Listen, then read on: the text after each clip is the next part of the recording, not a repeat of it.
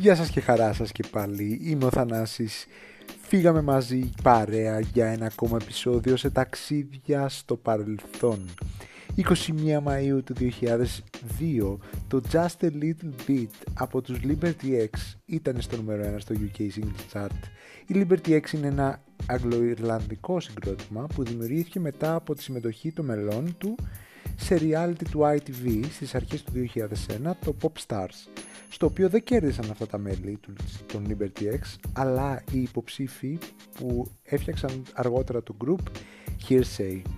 Τώρα για το τραγούδι, είναι γραμμένο από τη Michelle Escofei και έγινε παραγωγή από τους The Big Pockets και ήταν το τρίτο single από το debut τους άλμπουμ.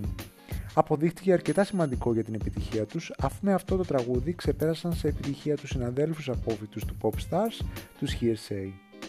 Το βίντεο του τραγουδιού ε, είναι βασισμένο σε μια ταινία του χίλια εννιακόσια ενενήντα εννιά, το Entrapment, και δείχνει το group ως επαγγελματίες κλέφτες που φορούν στενές πι βι σι στολές και κλέβουν ένα διαμάντι από ένα κτίριο στο Λονδίνο.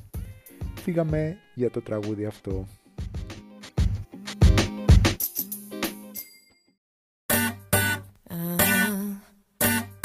Yeah, yeah.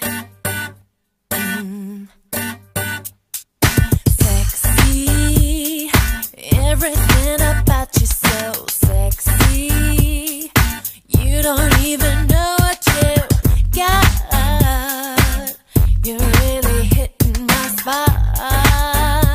Oh yeah, and you're so innocent. Please don't take this wrong, 'cause it's a compliment.